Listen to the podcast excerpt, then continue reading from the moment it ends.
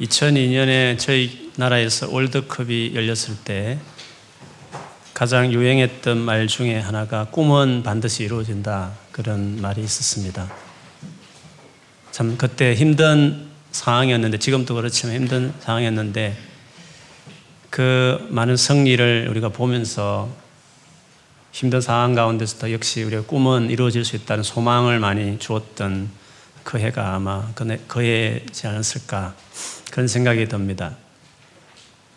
그렇죠. 우리가 어렵고 힘들 때 어, 너무 안 좋게만 생각하지 말고 좀 소망을 가지고 상황을 바라보는 그 태도는 어, 우리에게 더 많은 것들, 좋은 것들을 만들어낼 수 있는 것은 분명합니다.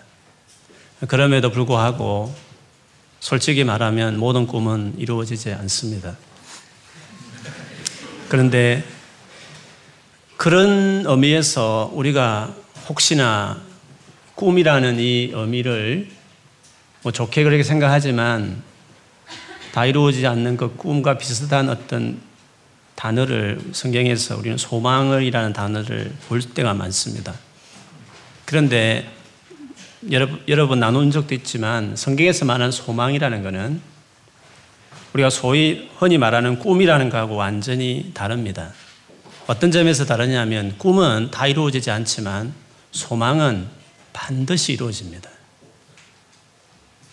꿈은 그냥 내가 원하고 바라는 계획된 일이지만 성경에서 소망이라 말할 때 소망은 그런가 좀 다릅니다. 성경에서 소망이라 말할 때는 하나님이 계획하신 것입니다. 하나님이 내가 하겠다.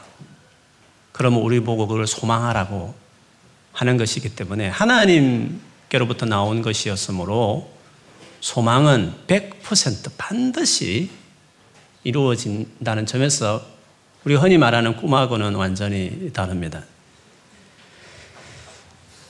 지난주에 요셉이 그 바로의 왕의 꿈을 해몽해 주면서 그 바로가 두 번의 꿈을 꿨잖아요. 그 내용은 똑같은 것이었습니다. 그래서 요셉이 그 꿈을 해석해 주면서 바로에게 말하기를 하나님이 당신에게 두 번의 꿈을 이렇게 비슷한 것을 꾸게 하신 것은 하나님이 반드시 하겠다라고 결정한 일입니다. 그래서 속히 이것은 이루어질 것입니다. 그렇게 요셉이 이야기를 했습니다. 하나님이 정했고 속히 이루어지는 거, 반드시 이루어지는 거, 그것을 우리가 소망이다 이렇게 할 수 있는 거죠. 그런데 요셉이 이런 말을 한 것을 보면 요셉은 소망이 있었던 사람이었습니다. 정말 기가 막힌 말도 안 되는 많은 어려움을 겪었고 많은 상처를 받았던 삶을 보냈지만 그가 소망을 붙들고 있었다는 것을 그 말에서 우리가 알 수 있습니다. 왜냐하면 요셉도 똑같은 꿈을 두 번 꿨기 때문에 바로에게 똑같은 꿈을 두 개 꿨다는 것은 하나님이 반드시 그것을 하기로 정한 것입니다.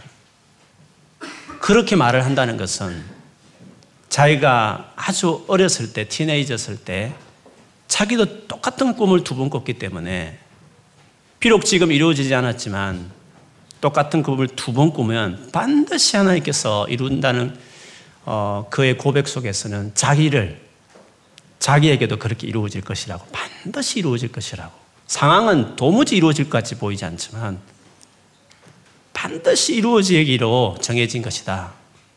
그렇게 요셉이 자기를 그렇게 믿었다는 것을 그의 말 안에서도 알 수 있죠. 이 말을 할 때도 요셉은 그것이 어떻게 이루어질지 몰랐겠지만 오늘 다 읽어보지는 않았지만 41장을 보면 그리고 뒤를 계속 보면 정말 요셉이 꾸었던 그 꿈대로 그 꿈이 그대로 그 소망이 하나님이 계획한 그 요셉을 향한 그 계획이 반드시 이루어졌다. 아, 그것을 우리가 볼 수 있습니다. 언제 그 소망이 이루어졌습니까? 하나님께서 요셉에게 그 어떤 말씀을 하셨지만 꿈으로 미리 보여주셨지만 실제로 그것이 이루어진 것은 많은 시간들이 사실 걸렸습니다. 시간을 쭉 계산해 보면 한 22년이 걸렸습니다. 그가 17세 때 형들에 의해서 애굽으로 종으로 팔리지 않습니까? 그리고 오늘 본문에 보면 30세에 총리가 됐다 했습니다. 그렇게 보면 13년이 지난 것입니다. 그럼 총리가 되는 것, 총리가 되었으니까 요셉에게 하나님 하신 그 계획, 소망이 이루어졌나요? 총리가 되는 것이 요셉의 궁극적인 꿈이나 소망이 아니었습니다. 형들이 자기 앞에 와서 절하는 것이었습니다. 몇 단이 절을 하고 해달별이 요셉 앞에 무릎 꿇고 절하는 것. 그것이 요셉이 본 꿈의 내용이었습니다. 그런데 실제로 그 형들이 정말 요셉에게 와서 절을 한 것은 총리가 되어 30세에 일어난 것이 아니라 그 이후에 7년의 풍년의 기간을 지나고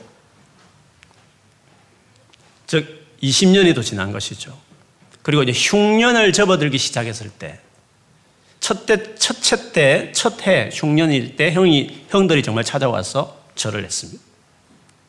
그리고 그 다음에 또 2년, 그 다음 했을 때, 2년이 또 지났을 때, 그때 형들이 또 와서 절을 하게 되죠. 그렇게 보면 그 꿈이 정말 이루어진 것은 요셉이 그 꿈을 꾼 다음에 22년이 지난 이후에 그 꿈대로 되어졌다는 것을 우리가 볼 수 있습니다.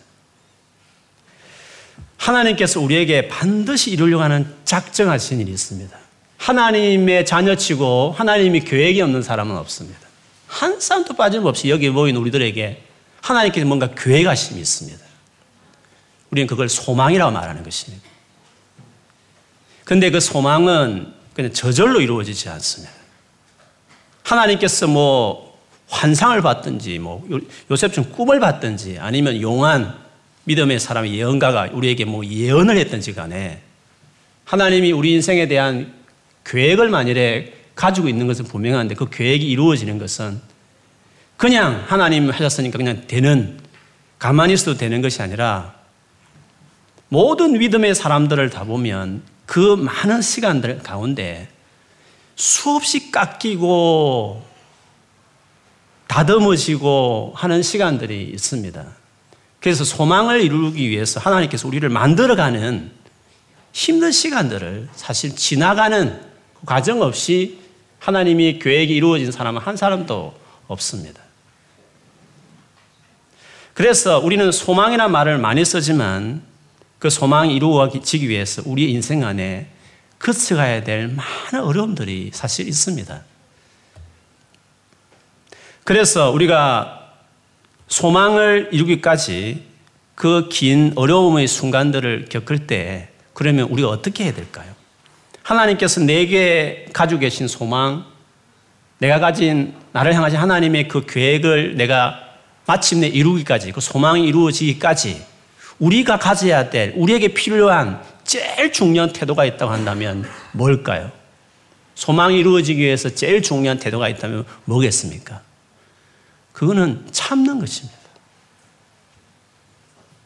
정말 참아내고 인내하는 것이 우리가 해야 될 제일 중요한 것이죠.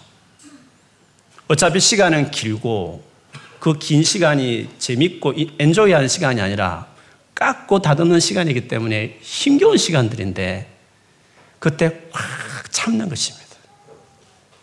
이를 악물고 그리고 여러 가지 상황 가운데 내가 버티는 것이죠. 엉덩이가 지가 나고 엉덩이가 진물이 날 정도로 하나님께서 그 보내는 그 시간 가운데 내가 막 참아내면서 그 그거를 가는 것입니다. 그 기간을 통해서 하나님은 우리를 연단하게 되는 거죠. 여러분, 우리가 참아내야 될 일들, 우리가 감당해야 될, 인내해야 될 것이 있다고 한다면 크게 보면 두 가지 정도가 있습니다. 이 두 가지 일이 우리가 참아야 될 일이죠. 첫째는 힘든 상황입니다. 어렵고 답답한 상황들을 우리는 참아야 될 때가 이야기 많이 있습니다. 우리를 찐누르는 여러 가지 일들이죠. 나 어깨를 툭툭 치고 내 인생을 툭툭툭 치고 지나가는 많은 일들. 오늘 닥치고 내일 닥치고 또 계속 닥치는 내 삶에 나를 툭툭 치, 건드리고 지나가는 여러 가지 어려움들. 그다음 맞는 대로 치고 지나가는 대로 그걸 계속 나가는 것이죠. 그 상황들 가운데 내가 그걸 받아내면서 그냥 가는 것이죠. 그 어려운 상황들 그것들을 잘 견뎌내는 것이 필요합니다. 하루 잘 견디면 또 내일 견디면 되는 것이 이렇게 툭툭 지나가면서 그 어려운 상황들을 잘 감당해내는 것이 그렇게 참아내는 것이 우리에게 필요해요. 두 번째 우리를 우리가 참아내야 인내해야 될 두 번째는 사람에게서 받는 여러 가지 상처입니다. 상황도 힘들지만 그 못지않게 우리를 더 힘들게 하는 것은 그 상황을 지나갈 때 우리가 당하는 여러 가지 사람으로부터 당하는 상처들, 마음에 이 상처들이 너무 많은 거죠. 그래서 그 상처를 당할 때에도 우리가 그거를 잘 감당해내는 것입니다. 그거를 극복하기 위해서, 그걸 품어내기 위해서 몸부림치면서 그 관계 안에서 막 견뎌내기 위해서 그 지나가는 시간들이 우리에게 필요한 것입니다. 이렇게 상황적으로 힘들고 관계 안에 힘들, 힘들 때 그걸 견뎌야 되는데 그거를 참아야 되는데 그걸 못 참고 뛰쳐나가 버리면 거기에 스테이 해야 되는데 무브 해 버리면 그 소망이 지체되거나 미뤄지거나 아니면 어떤 사람, 어떤 경우는 하나님이 작정했는데 불구하고 계획하신 것인데 반드시 이루어지는데 불구하고 내가 순종하지 않으므로 내가 호응하지 않으므로 그것이 이루어지지 않는 사람들도 그래서 생기게 되는 거죠. 로마서 5장 3, 4절에 보면 우리가 환란 중에도 즐거워하느니 환란은 인내를 인내는 연단을 연단은 소망을 이루는 줄 알미로다 했습니다.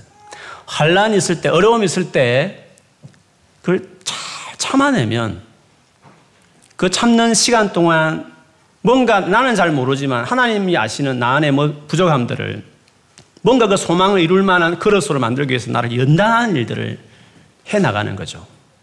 주님 보시기에 됐다 싶을 때 그때 비로소 소망을 이루는 줄 압니다. 소망이 반드시 이루어질 하나님의 그 계획하심이 내 생애에 나타나게 되는 것이죠.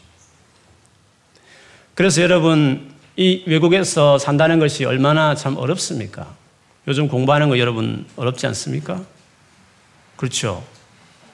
하, 이 뭔가 이 프레셔를 겪으면서 지나가야 될 일이 얼마나 많이 있습니까? 부모와 가족을 떠나서 해외에 산다는 자체가 참 외롭고 아, 어렵고 이 상을 팍 뛰쳐나가고 싶고 막 그런 어, 마음이 들 때도 아마 많이 있을 것입니다. 요즘같이 추운 겨울이면 몸도 춥지만 마음도 싹 이렇게 쌀쌀하고 정말 그렇나요? 이렇게 산다는 것 자체가 참 외롭고 어려울 때가 아마 많이 있을 것입니다. 그래도 내가 계속 있는 것은 우리가 계속 있어야 되는 것은 하나님이 우리를 향하신 소망을 이루기 위해서 내가 참아내야 되는, 감당해내야 되는 막 툭툭 치지만 나를 쳐도 그냥 갑 앞으로 가고 막 내 쪽으로 어려워도 그걸 이를 악물고 그걸 견뎌내면서 그냥 가는 거죠. 그렇게 한 해, 두 해 지날 때 내가 아니라 하나님께서 나를 향하신 당신의 계획, 그 소망이 이루어지는 거죠. 넌 참아라. 어, 믿음으로 순종하며 참아내라. 그러면 내가 이룬다. 그렇게 하나님 말씀하시는 것입니다. 오늘 우리가 본문을 보면 요셉이 그런 소망이 이루어지는 이제 순간을 어, 들어서는 것을 우리가 볼 수 있습니다. 상황으로 본다면 요셉은 어려운 상황에서는 나왔습니다. 그 지긋지긋한 노예 생활, 억울하게 노명을 써서 감옥 생활. 그런데 이제 그가 거기서 나와서 그 바로 왕이 바로가 애굽 왕 바로가 요셉을 총리로 딱 세우는 30세에 그를 총리로 네 같은 사람이 없다. 니처럼 영의 감동된 사람, 신령한 사람이 없다. 그래서 요셉을 일리아 하루아침에 그를 총리로 세움으로 그 상황적인 어려움은 뛰쳐나온 하나님이 그 상황의 어려움에서는 그를 끄집어낸 그것을 여기서 우리가 볼 수 있습니다. 이제 그가 남은 것이 하나 있다면 인간관계에서 어려웠던 수많은 그 갈등과 아픔이 있었는데 그것으로부터 그가 나오고 있다는 것을 오늘 본문에 이제 보게 되는 거죠. 성경에 자세히 기록되어 있지 않지만 정말 개인적으로 요셉에게 궁금한 것은 처음 가면 요셉에 개인적으로 물어보고 싶은 것 중에 하나가 성경에는 기록되어 있지 않지만 요셉 당신이 총리가 되었을 때 보디발의 철을 어떻게 했죠? 그것을 한번 꼭 물어보고 싶은 마음이 들어요. 억울하게 자기를 감옥에 이렇게 성폭행범, 성폭행범으로 강간미수범으로 이렇게 누명을 씌워서 감옥에 넣은 그 보디발의 철을 딱 종리가 되었을 때, 야, 이래 와봐. 뭐? 이렇게 하면서 했을지 안 했을지 잘 모르겠어요. 총리가 되었을 때 그 여자를 유혹했던 그 여자를 어떻게 했을까? 그게 정말 궁금한 일이 아닐 수가 없죠. 여러분 궁금하지 않았어요? 어떻게 했을지 궁금하지 않았어요? 여러분 궁금하지 않는가 보네. 역시 여러분 마음이 착해서 뭐 그런 것까지 신경 안 쓰시는가 본데. 이 요셉에게 말할 수 없는 상처를 주었던 그 사람들이 많이 있었잖아요. 그렇게 열심히 바르게 했는데도 불구하고 가장 수치스럽고 모욕스러운 성폭행범으로 몰아서 완전히 사람을 그렇게 모욕해버리는 그런 사람들이 자기 생애에 요셉에게 있었다는 거죠.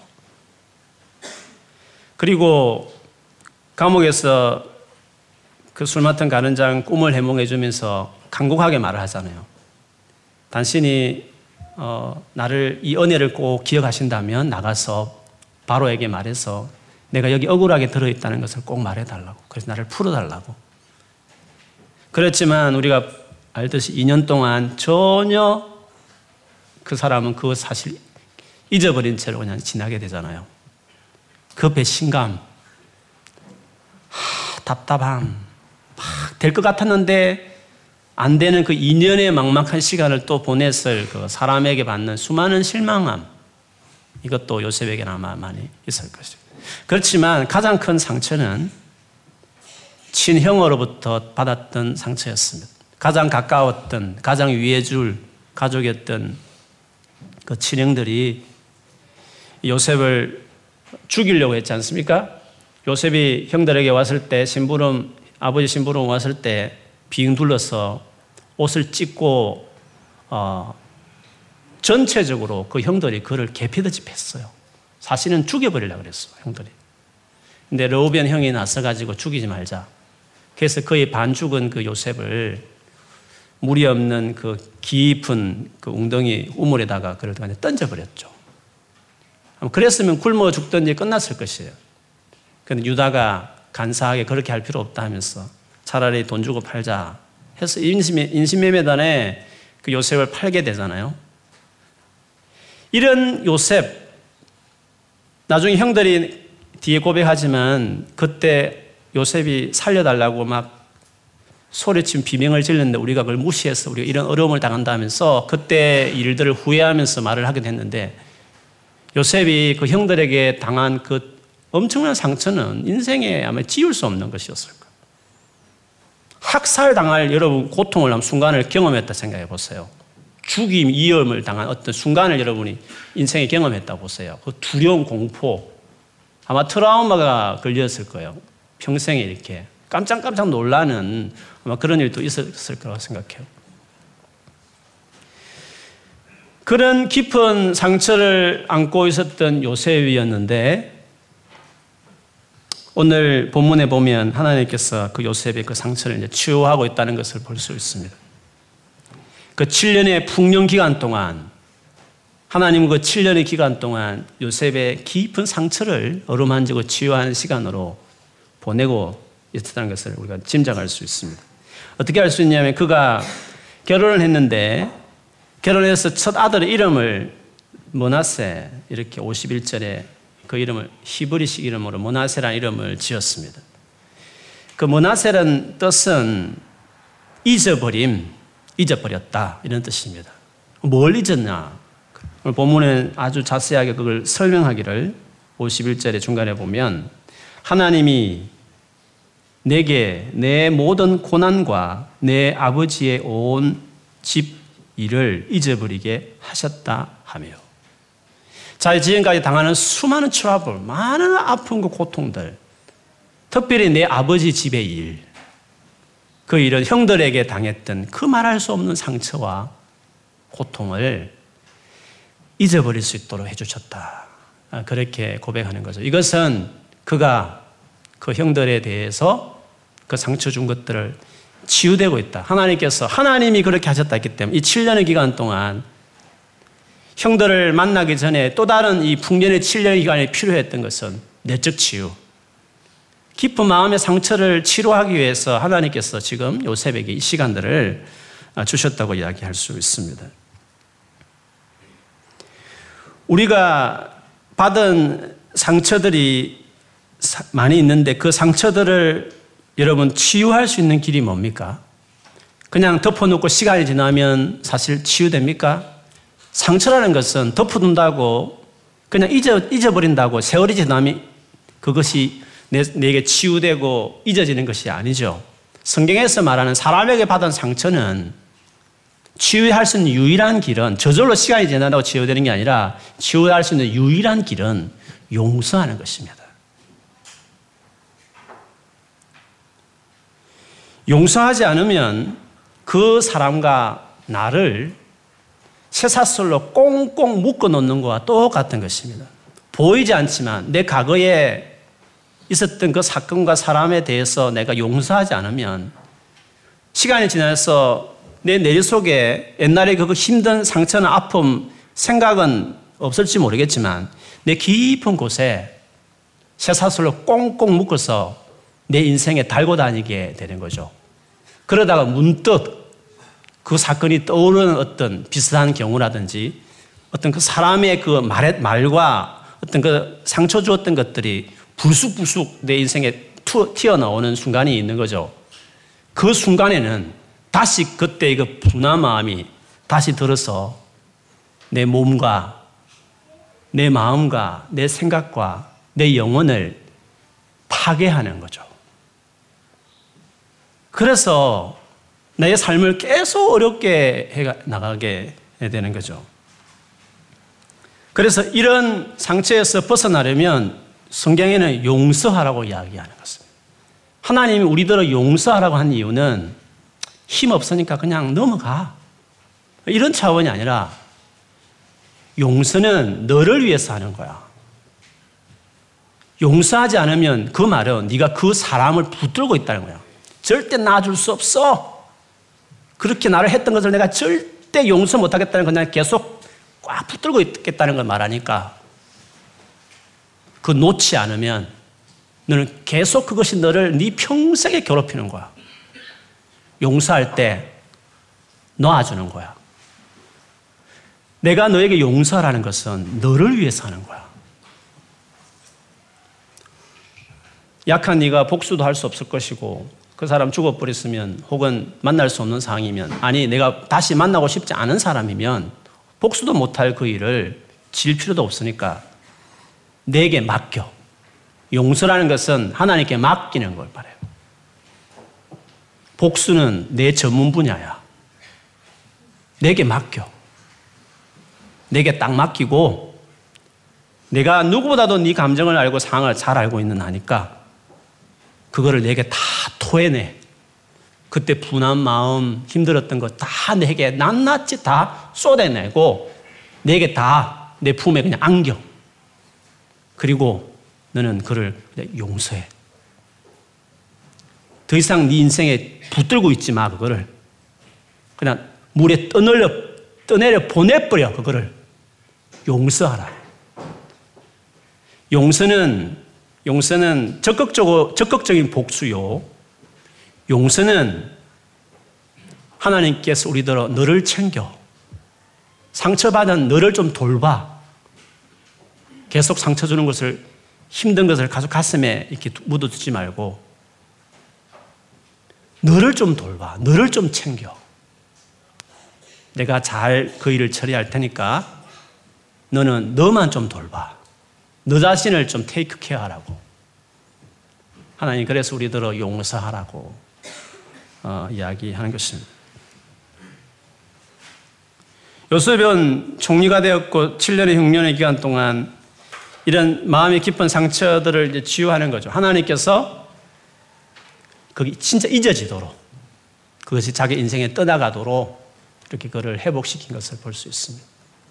실제로 정말 형들을 용서했다는 것을 나중 읽어보면 여러분 알 거예요. 처음 형들 만났을 때 눈물로 반가웠어. 이상가족 만난 것처럼 슬피 울면서 형들과 포옹하고 아버지 있을 때만 그랬나 싶은데 아버지가 야곱이 죽고 난 이후에도 그 형들을 변함없이 챙기면서 끝까지 그 형들을 돌보았던 요셉을 보면 그가 이 7년의 기간 동안 형들을 만나기 전에 진짜 용서한 그래서 잊어버린 그 상처가 아물어버린 일이었다는 것을 우리가 알 수 있습니다. 둘째 아들을 이름을 지었죠.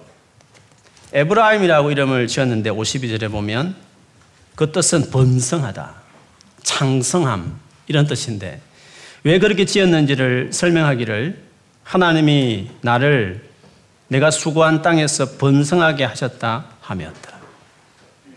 이제 과거를 과거사를 정리했다면 첫째 아들 통해 둘째는 이제 하나님께 내 삶을 확 열어줄 거다.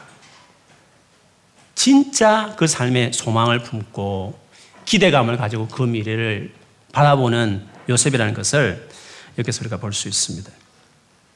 완전히 과거에서 벗어난 새 사람이 되어 있는 요셉. 그래서 7년의 또 다른 기간이 형들을 만나기 전또 다른 7년의 이 회복의 기간이 요셉에게는 필요했던 거죠. 이렇게 되었을 때 하나님은 이제 소망을 이룰 수 있는 어떤 스테이지를 그를 스테이지에 그를 이제 인도하는 거죠. 여러분 요셉과 관련해서 다윗 이야기를 계속하지만 다윗도 마찬가지였어요. 그의 생애에 수많은 어려움들이 있었지만 그에게 마지막까지 해결해야 될 것이 있었다면 사람에게 받았던 상처였어요. 그는 어릴 때부터 아버지로부터 인정받지 못한 아들이었어요. 당시에 대통령 정도로 근이 있었던 사무엘이 아들 다 모아놓으라 내가 가서 그 중에 왕 하나를 뽑으려고 하니까 아들을 다 모아놓으라 했으면 웬만함 같으면 아무리 바빠도 열일 제쳐놓고 아들을 다 모아놔야 되는데 불구하고 우리가 알듯이 다윗은 그 아들 중에 어, 모으지 않았습니다. 들판에서 양을 치고 있었어요. 사무엘이 이상한데 이 중에 내가 원하는 아들이 없는데 했을 때, 아, 사실은 다윗 하나가 있다고. 그, 그때 불러오잖아요. 그래서 많은 사람들 생각하기 이세가 바람을 피워서 다윗을 낳았기 때문에 다윗이 진짜 자기 아들로 취급 못 받았다. 뭐 이렇게 추측하는 분들이 있어요. 어쨌든 아버지로부터 아들로 취급받지 못한 어릴 때부터 가장 제일 큰 버팀목, 가장 큰 아이덴티티를 형성하는 아버지로부터 인정받지 못한 아들로서 다윗이 성장하게 된 것이죠. 그러다가 하나님이 그래도 위로가 있어서 그 외로운 가운데서도 수금탐에 찬양을 하고 그 추운 밤에 양을 치면서 시를 지으면서 기도하고 그렇게 하나님과 친밀함을 유지하다가 믿음이 너무 깊어서 골리앗과 싸웠을 때 그 멋지게 골리앗을 돌로 쳐서 물맷돌로 쳐서 죽이는 그 민족의 영웅이 되지 않습니까? 그런데 사울 왕이 처음에는 눈여겨보다가 그가 대권 주자로 이렇게 떠오르는 걸 보면서 라이벌 의식을 느끼고 그때부터 다윗을 죽이려고 하지 않습니까? 한 번은 소식통에 의하면 이 다윗이 자기 딸 미가를 사랑한다는 소식통이 들어왔어요. 둘이 엄밀하게 서럽게 데이트를 했는데 그게 들켰는지 그래? 그렇게 사울 왕이 알고 그래서 다윗에게 말하기를 내가 들었기를 내 딸 미가를 네가 사랑한다고 들었는데 이번에 저기 저, 저 전쟁에서 네가 나가서 그 전쟁을 이기면 내 딸을 너에게 시집 보내줄게 이렇게 약속을 했어요. 사실은 그 전쟁에는 싸움을 반드시 질 전쟁. 싸워봤자 반드시 그렇게 죽임을 당할 수밖에 없는 그런 전쟁 정도로 아주 안 좋은 전쟁이었어요. 그래서 사울 생각에는 혼자 자기가 죽이기는 뭐하고 전쟁터에서 전사시키려고 다윗을 어, 그 제안을 한 거죠. 그러나 다윗은 미가를 사랑했고 그리고 하나님이 함께 하신 사람이었기 때문에 기적같이 그 전쟁에서 완성을 이루고 승리하고 돌아와요. 그래서 사울이 배가 아팠지만 할 수 없이 그 자기 딸 미가를 다윗에게 이제 시집 보내게 되죠. 그 이후에는 도무지 이제 감당이 안 되니까 아예 공개적으로 어, 칼을 던지고 창을 던져서 다윗을 죽이기, 죽이려고 그렇게 하기 시작하죠. 할 수 없이 다윗은 도망치는 신세가 되어버린데 도망을 가버렸을 때 그 사울이 그 다윗 아내 미가를 다른 남자에게 시집을 보내버려요.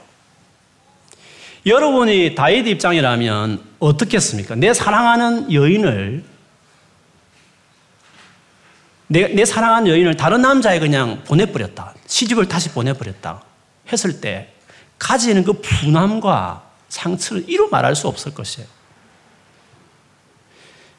그런데 다윗이 쫓겨다니는 긴긴 세월 동안 그에게 있었던 많은 변화들이 있었지만 하나님이 얼마나 그를 연단을 시켰으면 정말 하나님께 얼마나 순종하는 사람이 되었으면 그런 사울 왕을 용서하는 사람이 됐어요.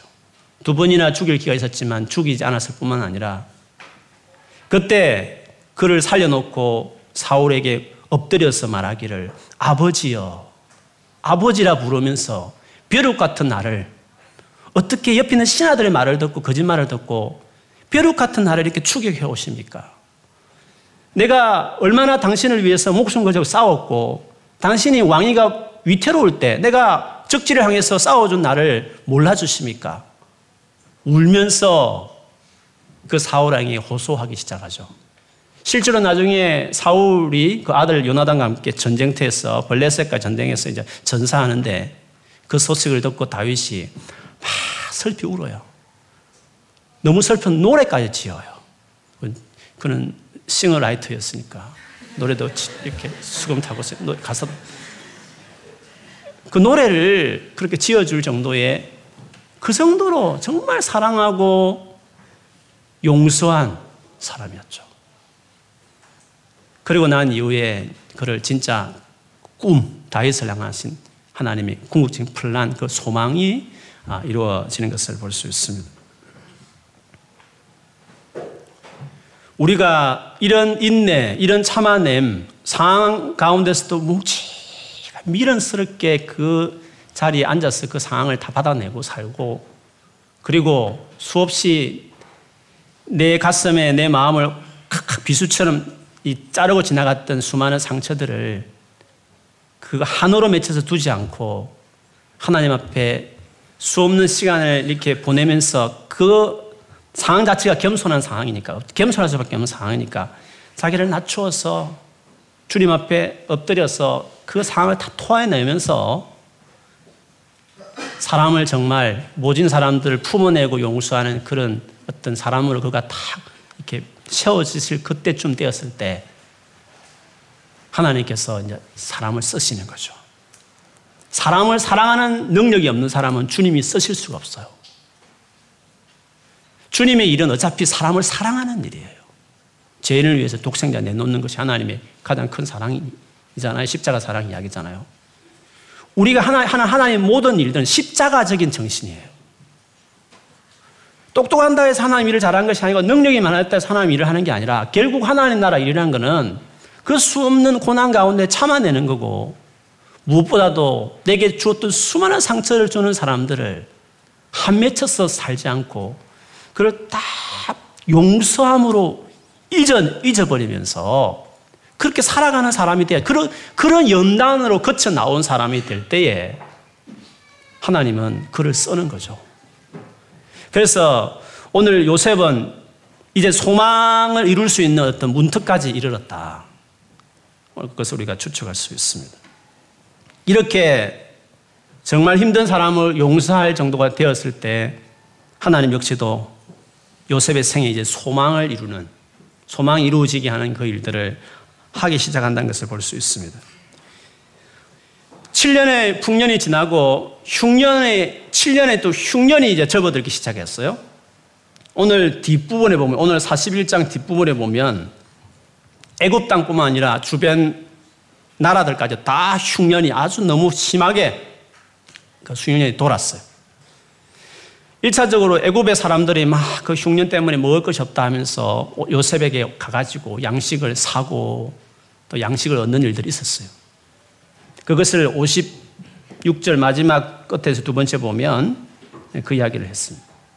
애굽 땅에 기근이 심하였다고 말했는데 57절에 보면 각국 백성도 양식을 사려고 애굽으로 들어와 요셉에게 이르렀으니 기근이 온 세상에 심함이었다.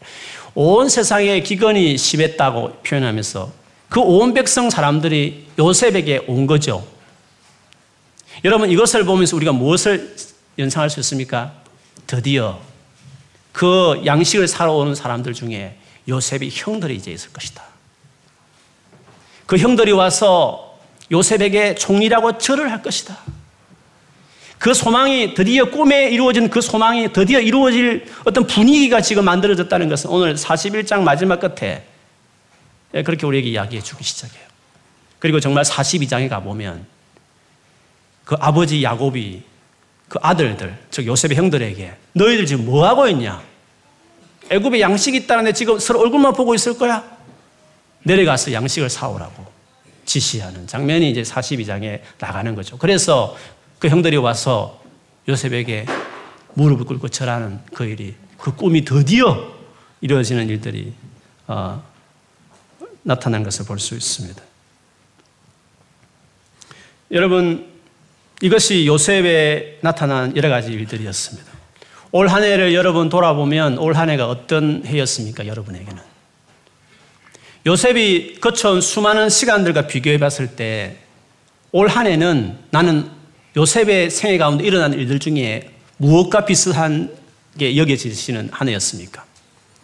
너무 힘든 상황, 그 힘든 상황을 지나가야 될 어떤 요셉의 힘든 상황처럼 그런 지나가는 상황을 나는 올 한 해 그렇게 보냈다. 여러분 그렇게 말할 수 있습니까? 아니면 요셉이 당했던 여러 가지 사람에게 받았던 상처들처럼 올 한 해는 내가 그런 상처를 막 당하는 그러면서 그 참아내면서 품어내려고 몸을 셨던 한 해였다. 여러분 그렇게 이야기할 수 있습니까? 우리에게도 똑같이 그런 일들이 있는 것이죠. 그러나 우리는 그것으로 머물지 말고 그렇게 해서 잘 참아내면 요셉에게 오늘 드디어 상황도 풀어지지만 열려지지만 사람이 받았던 상처도 이렇게 해결되었듯이 회복되어 가는 것처럼 나에게 그런 일들이 있을 것이다. 이것을 소망하는 마음이 우리에게 반드시 필요한 것입니다. 상황이 여전히 힘들고 나를 아프게 하는 사람들 때문에 내 마음이 아직도 아리지만 그래도 그거를 잘 참아내면 인내하면 그 힘든 상황들 있을 때마다 하나님께 맡기고 인간관계 때문에 어려울 때마다 내가 계속 하나님의 말씀에 순종하기 위해서 원통함을 하나님께 쏟아내지만 그를 향해서는 용서함으로 내가 대하는 일들을 계속 하기 시작할 때 내가 내 인생이 바뀌지 않는 것을 보일지 모르지만 상황은 계속 어렵고 힘들게 하는 사람은 계속 내 생에 계속 있는 것이 보일지 모르겠지만 어느새 내 문 앞에 소망이 이루어지는 그 문턱에 내가 덤성 서 있는 그때가 오는 것이죠. 그래서 올 한 해 어떻게 보면 다음 주 다음 주일은 저희들이 수련회를 가지니까 여기서 예배를 못 드리니까 어떻게 보면 이 교회에서 드릴 수 있는 게 오늘 마지막 예배라고 할 수 있는데 아 31일 송구영신 예배가 있군요. 주일로 본다면 마지막 주일이라고 볼 때 여러분 마지막을 우리가 이 보내면서 한 해 동안 힘들었던 뭐 너무너무 힘들었던 여러 가지 일들을 믿음으로 정리를 하세요. 하나님께 놀라운 꿈을 가지고 비전을 받고 계획이 있는 축복된 사람일지라도 힘겨운 사람을 다 당한다는 거. 그래서 그걸 믿음으로, 하나님을 신뢰함으로 그 상황을 버티는 거예요. 막 이를 악물고 그냥 그 상황을 나가는 거예요. 이를 악물고 책상 앞에서 이 에세이를 쓰는 거예요. 진짜. 그 힘든 유학 생활 감당해내는 거예요. 외롭지만 이 외국 생활 막 감당해내는 거예요. 상황을 그냥 버텨내는 거, 인내하는 것이에요. 이런저런 사람이 내게 힘들게 할 때, 그런 일을 계속 당할 때마다 그걸 용서함으로 잊어가는 진짜 용서할 수 없는 내 생에 용서할 수 없는 이런 사람들 요셉처럼 다윗처럼 이 정도로 품어낼 만한 인격으로 내, 내 인격이 연단되어져서 이렇게 세워지기까지 관계 안에서 포기하지 않고 그렇게 계속 나가는 거죠. 그래서 올 한 해를 마무리하면서 만일에 관계 때문에 힘들으셨으면 그냥 지나지 말고 오늘 다윗이나 요셉이 보여줬던 것처럼 하나님 안에 다 처리를 해요. 믿음으로 그걸 극복해내고 아래고 될 때까지 마침내 품어질 때까지 그렇게 그렇게 하시면 하나님께서 반드시 우리 삶 안에 소망이 이루어지게 하실 거예요. 내년 어려운 일을 또 만날 수 있고 또 내게 상처 주는 사람을 내가 또 직면할 수 있지만 그러나 똑같은 삶이냐? 계속 반복되는 어려움이냐? 그렇지 않아요. 요셉의 생애 가운데 그는 정체되어 있는 것도 아니고 뒤처진 것도 아니었어요. 시간 문제였어요. 시간이 흐르면 소망의 문턱이 그냥 갔을 뿐이에요. 내가 보기에는 똑같은 어려움 계속되는 것 같고 내가 보기엔 계속적으로 사람 때 힘들지만 어차피 내 인생은 주님이 이끌어가는 삶이니까 소망으로 나를 이끌어 가시는 그런 삶이니까 내가 잘 참아내면 상황을 참아내고 관계 속에 내가 잘 참아내면 반복되는 어려움이고 반복되는 상처같이 보일지 모르지만 잘 인내하면 똑같은 어려움 같이 보이지만 상처일지 모르지만 절대로 정체된 것이 뒤로 쳐진 것이 아니라 내가 전진하고 있다는 거. 내 상황은 바뀌어지고 있다는 거. 소망의 타이밍에 더 다가, 더 다가갔다는 거. 그래서 오늘의 어려움과 내일의 어려움이 똑같을 수 없고, 오늘의 상처와 내일의 상처가 똑같을 수 없다는 거죠. 이것도 지나가고, 우리는 더 소망에 다다를 수 있는 사람이 되는 거죠. 그래서 그리스도인은 하나님 나를 인도한다고 믿는 우리들은 그래서 소망이 거예요. 소망이 필요한 거예요. 열심히 믿었지만 안 이뤄줄 수 있는 꿈 말고 반드시 내 생에 가장 놀라운 것을 다 가지고 있는 교회 그 소망. 반드시 내, 내게 소망이 있다. 우리는 소망을, 소망으로 부름받은 사람이기 때문에 우리는 다 뭔가 붙들 수 있는 반드시 잘 되는 뭔가 하나의 놀라운 일이 이루어지는 소망을 다 가진 사람들이기 때문에 같은 어려움이지만 참아내는 것이 무의미하지 않고 내가 힘든 상처도 있지만 그러다 내가 이렇게 용서하면서 계속 가는 것들이 무의미한 것이 아니라 그렇게 지나가면 내가 전진한다는 거죠. 내 인생은 발전하고 있다는 거죠. 나는 반드시 달라지고 있다는 것을 기억해야 돼요. 그런 믿음으로 한 해를 정리해야 돼요. 그리고 내년을 내가 맞이하는 거죠. 언제일지 모르지만 좀 시간이 길 수 있지만 반드시 여러분 생애 가운데 하나님께서 여러분을 통해서 그렇게 연단받고 성숙한 여러분을 통해서 하나님께서 하고 싶은 큰 놀라운 일들을 무능력하고 연약한 우리지만 하나님 나를 통해서 많은 사람을 살려내고 이 땅을 향한 하나님의 계획을 한 부분에 내가 딱 포지션을 맡았어. 한 퍼즐 안에, 한 퍼즐의 한 기퉁이에 한 부분을 내가 맞이해서 하나님 나라의 거대한 그 톱니바퀴 중에 한 부분을 내가 이루어드리는 사람으로 내 인생이 멋지게 살아가는 거죠. 우리는 그렇게 살아가는 인생으로 소망을 위해 부름받은 인생이 된 거죠. 잘 참으시길 바래요. 반드시 나는 전진하고 있다. 앞뒤전으로 이야기하십시다. 어, 참는다고 수고하셨습니다. 안 참았는데 이런 분들 계시면 참아야지 이런 마음을 갖는 여러분 되시길 바라요. 소망으로 소망으로 충만한 여러분, 소망으로 부르받는 여러분을 격려하고 축복합니다. 하나님께서 올 한 해 그렇게 인도하신 하나님께 내년에도 멋지게 인도해 주실 일을 주님 이름으로 축원합니다. 같이 기도하겠습니다.